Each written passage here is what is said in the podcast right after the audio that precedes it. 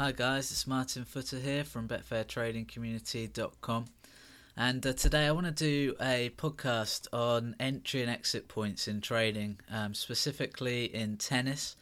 Um, the tennis season is uh, well and truly upon us.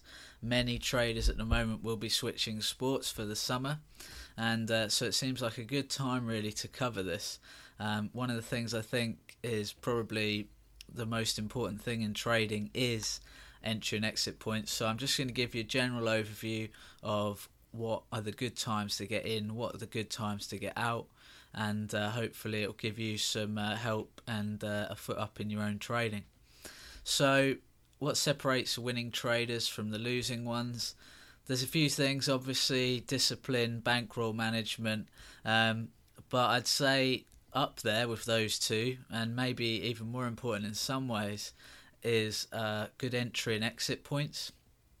So it's almost an art form because obviously hitting the perfect entry and exit point is near impossible. However, hitting good and profitable ones is very achievable if you know what to look out for. Um, so I think this is absolutely key in a swing trade sport such as tennis.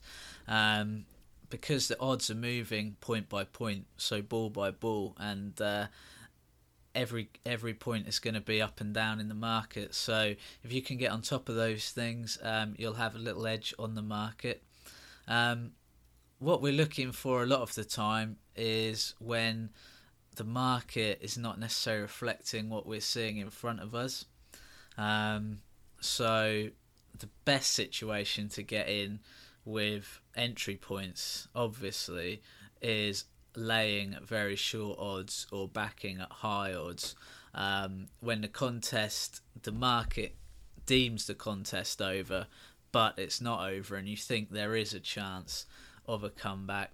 Um, you know, we've seen it this week with trades in the tennis where I've I've advised lays at 1.03 and the woman has gone in the in this case the WTA match the woman has gone up to over 2.0 um, and that's not even in a huge space of time maybe 15 20 minutes.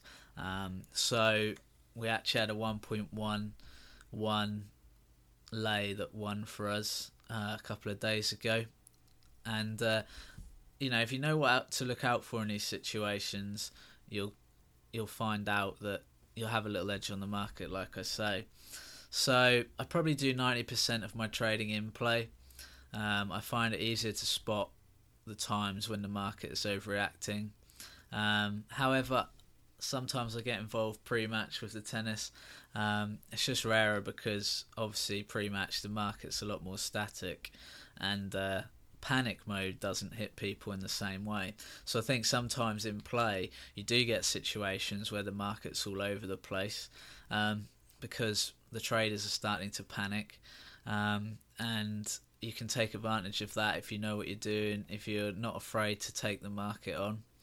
Um, you know, obviously learn the sport you want to trade, so put some effort into learning tennis have a look on sites. It's a really good. We're going to bring out some software soon, actually, on tennis, um, which will be absolutely free with your membership as it is. So there won't be any price to purchasing that or anything. So that'll be a great little addition to the site. We're planning to add uh, various softwares for various sports, and uh, that will really help you with your tennis research.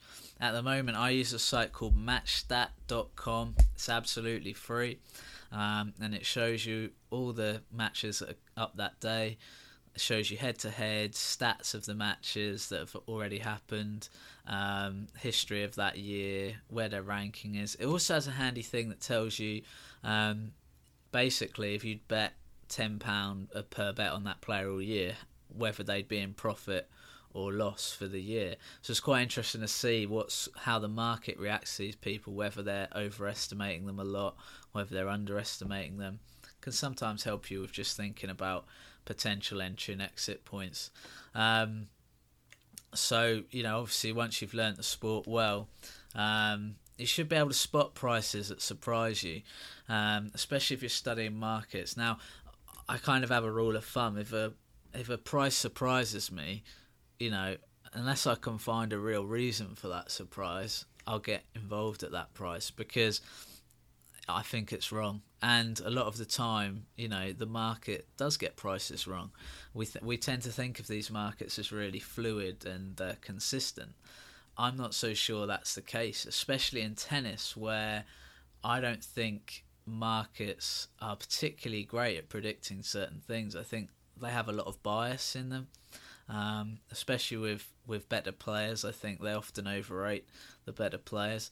So there's a lot of fine margins in tennis, and uh, that's why we see where you know someone like Djokovic can lose to someone, you know, ranked around 100 in the world.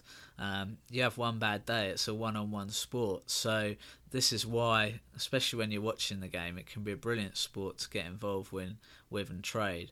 Um, and there will be times where you need to go against the crowd to make money. Um, but often that is actually the best way to make money trading. You know, if an underdog is a better price than you would have given, then lay the favourite. You know, that's a good entry point for you.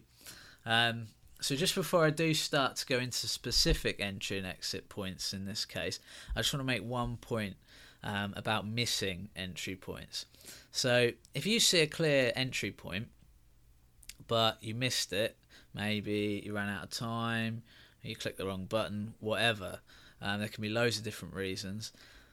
Don't try and correct it by taking the same bet at worse odds. Now, I see so many people do this uh, when following advice. Um, you know, and I'm not talking necessarily about a tick or two here if you're waiting for 20, 30 ticks, but I'm talking about when the market moves. You know, so for example, say you wanted to lay a server in the women's game and she was about to serve. You didn't quite get your lay matched, and then she goes love 15 down. Now, at this point, that's a bad entry point because there's a good chance she gets back to 15 all. She might go love 30, but the market's already half expecting a break of serve. So you've got to be really careful because even if it goes love 30, unless you get your money out at that stage, it can easily go 15 30 and you're exactly back where you started with your trade. Um, now, if you obviously if you had got on at the right time when you wanted to, love 15 would be a brilliant result and love 30 even better. So you're kind of narrowing your profit margins over the long term, I think, with those trades. Um, so you know that's just a little example. There's obviously better examples um, where the market can move significantly, and you know you might see a player sort of six sevens on Betfair. Suddenly it comes into three, and you think, oh damn, I missed out on that. I'll get in now. Obviously, that might be the time where they've broken serve. They start to feel pressure, and they get broken back, and suddenly you've made a red on a trade that would have made you green by getting in at the wrong time. Um, so if you miss an entry point, just don't don't get involved at worse odds. That's my general rule of thumb, anyway. Um, so I'm just going to go over a few entry and exit points for tennis. That you know everyone trades differently, and uh, there are many ways to skin this cat. The important thing is to make sure that we are skinning this cat, and these are, in my opinion, um, the best entry and exit points for me. So you know, there are going to be times where at the start of a match, if the player you like is a big underdog, they're going to be a great entry there and then. Um, I mean, yesterday I was trading uh, Elias against Raonic match, and uh, I thought Raonic was vulnerable this week. It's a week before the French Open, and uh, so I laid him at 1.15 before the match. Now, for me, that is plenty short. You know, I mean, you're talking about a guy who is not a great returner of serve. He's got a big serve, playing on clay against a clay specialist a week before a slam where he might not be fully motivated. I'm very happy to take those odds. Now, the nice thing with that trade, again with these short odds and the entry point, was because he didn't break Elias early on, by the time it got to 4 all, he was trading at nearly 1.3. Um, so I'd made 15 ticks, but essentially nothing had really happened in my favour. Um, so I was able to make a nice green on that one without any real um, action happening. So Elias didn't have to break serve for that to happen, um, which is a massive bonus if you can get it. So, like I say at the start, if your player's an underdog, you can get some value. Um, obviously, the end of the first set, if the favourite loses it and is now against, so odds against, sorry. So, imagine you really fancy Murray in this match, um, and he suddenly loses the first set. Now, his odds are going to be a lot higher than they were at the start of the match, especially in a three set match, because he's got to win the next two to win the match. Murray's a great example of this. He will often come back from those situations. Um, so, you know, if you've got players you like or you fancy on the day, and suddenly they find themselves a set down, um, you know, if you're getting the odds that above evens, especially that you really want on the favourite pre match, then get involved at that point it's very rare that one of the really top players doesn't have some kind of momentum shift at some point.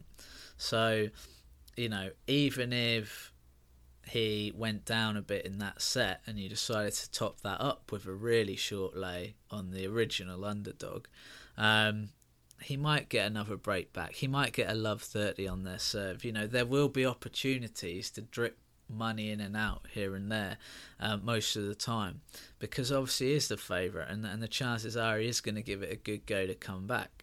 Um, so another entry point I really like is when a player on the ATP tour is a double breakup serving for the set. So in these situations, the score will either be 5 2 or 5 1, um, and they'll be serving to win the set. Now, you're not really in a lose situation here because on the ATP Tour, which is a men's tour, most men hold serve most of the time. So the market already thinks the set is won. Now, I've noticed with a lot of these, when he holds serve to win the set, the market will maybe come in one or two ticks, if that. Often it will stay the same. Sometimes it will even rise at the end of the set because people are starting to lay that player. So it's a really good entry point because if your player does manage to get a point up or two points up, then you're going to start seeing the market move a few ticks. All right, it's not going to be crazy, but you know you, are talking maybe five, six, seven ticks, um, maybe more depending on on who they are, and uh, you know, you're looking at virtually risk-free entry point. You know, okay, as long as you get out at the end of the set, if it doesn't go your way. Um, but obviously, if you're getting a weak server as well, that's a bonus. I did this a couple of days ago with Berlocq, Carlos Berlocq, who was playing uh, Tsonga, and uh, I think he was five one or five two up, and so I thought, well, I'll lay him here because I know he's not a great server, and uh, you know Tsonga's playing at home, so hopefully he'll be motivated. And uh, Tsonga actually came back and got ahead in that set, so that happens as well, you know. And and if you can get that moment where that happens, you know, you're talking about you know 50, 60 ticks um, for the risk of, like I say, virtually nothing. Um, so that is one of my favourite entry points. Um, another one is when a favourite pre-match is a set and a breakdown, and you know they're a fighter. So again, Murray is a great example of this. Um, before she was banned, Sharapova used to be quite good at this. So sometimes favourites will go a set and a breakdown, or even the player you like in that match will go a set and a breakdown. Now, that is such a nice entry point for a trader because the favourite at this point is going to be you know 1.1 1.2 if you lay it you're not talking about massive liabilities but if they do start struggling you know it's only one break at the end of the day in the second set. If they can come back and win that set your player they could jump back up to evens from 1.2 so for very little outlay you can make a very big profit um, so, and we've seen that happen quite a lot in the thread recently. Um, so sometimes it can be worth waiting for that. Um, obviously, when a market thinks a match is over, I've explained this one a bit, but you know, when there's sub 1.1 and there's still quite a lot of the match left, it can be worth just putting that lay in if you think the underdog can come back um, and just see how it goes, really. Um, obviously, for me, in WTA, I will never ever get in when my player is serving because unless they're a big server and unless I, I'm I'm in for the long term of this trade, for me there's no value in this play because women are broken so often. If they hold, great, get on at that case. If they don't, well, you can still get on because you can back them and maybe they'll break straight back and you're laughing. You've got a much better entry point. Um, so yeah, for me, it's just really not worth ever taking that one. Even if they've just lost the first set and they're serving, there's no chance I'll be um, backing them at that time. I want to see them hold first because if they hold, sure the market's going to come in a bit, but it won't be huge at that stage. But if they get broken suddenly, you're a set and a breakdown, and the market will overreact to that and panic, and suddenly the odds will shoot out. Um, so again, it's uh, it's very you have to be very clever with WTA trading, and uh, backing the server for me very rarely a great entry. Um, so obviously there are a few of the entry points I use. Um, so I'm now going to go on to the exit points because obviously every entry to this needs an exit for us to make money. Um, we're not necessarily looking for the outright winner when we're trading, so we do need to make sure we are exiting these trades. Um, so the first one, pretty obvious, end of a set. So if I'm in a longer term trade for that set, I'll just trade out at the end of the set. A new set can often mean new motivations. So don't assume because your players just won the first set 6 2 that they're going to win the next set. Tennis is very rarely as simple as that, um, especially when the odds pre match were fairly close between the two players. Um, so you'll often see that suddenly the player who got thrashed in the first set has found a new lease of life because they gave up at 4 2, 5 2, or they lost a bit of motivation and now they've got it back because they've got to give it their all in this second set. When your player gets a break, okay, that's a really obvious exit. Um, you know, if your player gets a break of serve against the opponent, then the odds are going to go well in your favour. So that's a great time to trade out. Um, when your player breaks and then holds. So, especially in ATP tour, I, I, use this where if they break, I'll then want them to then hold the next game. Um, now, what I'll often do to sort of compensate on a lot of these things is I will start getting my liability out when the odds swing in my favour. Um, so, if I've laid someone, I want to be drip backing them gradually as the price starts going out in my favour.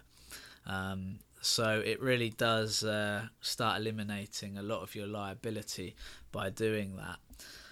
Obviously, you know, at times you're going to have to take losses if you've made a bad trade, if you've made a bad decision on this, or if you just got unlucky that the player decided not to play well that moment. So um, yeah, that's really the moment that you need to get involved there. And remember that have an exit point ready. You know, if you're going to take the loss, think, right, okay, I'm backing here, but if XYZ happens, I'm going to take the loss.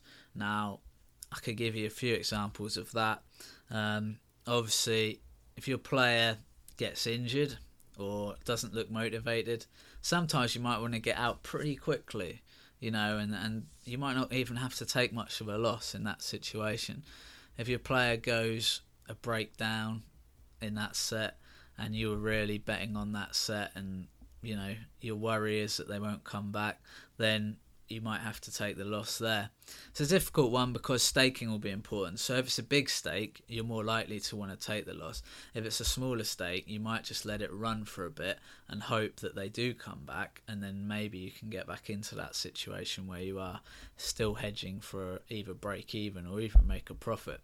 Um, so it's just something to think about really with the tennis summer season coming up. Um, we're doing really well on the thread. Remember to check the thread. Um, betfairtradingcommunity.com. All the details are on there. I do my daily trading advice. I'm going to try and give a few shouts as to what matches I think will be good for trading, and you know where I think the odds are slightly um, skewed from where they should be. Ryan's always giving tennis advice. We've got Daniel in the thread giving outstanding in play tipping, um, using quite big stakes as well, Daniel. Um, so, you know, he's really good at what he's doing. He knows what he's doing and he's well worth following. Um, so, yeah, have a good summer with it. And uh, if you're new to it, start with really small stakes. Just enjoy it. See it as training. Just learn it for a while before you even think about putting on serious stakes. Um, and yeah, it's a great sport. I love tennis. I play it all the time. Um, I like watching it. I like trading on it. And, uh, you know, as I say, a lot of research can go into it, a lot of learning, and that's how you get the edge on the market. It really is as simple as that. Um, so I hope you've gained something from this. Remember to check out the site, betfairtradingcommunity.com. Loads of info, strategies on there. Um, and obviously, we have all the in play stuff, um, live trading. So good luck with your trading this summer. Cheers.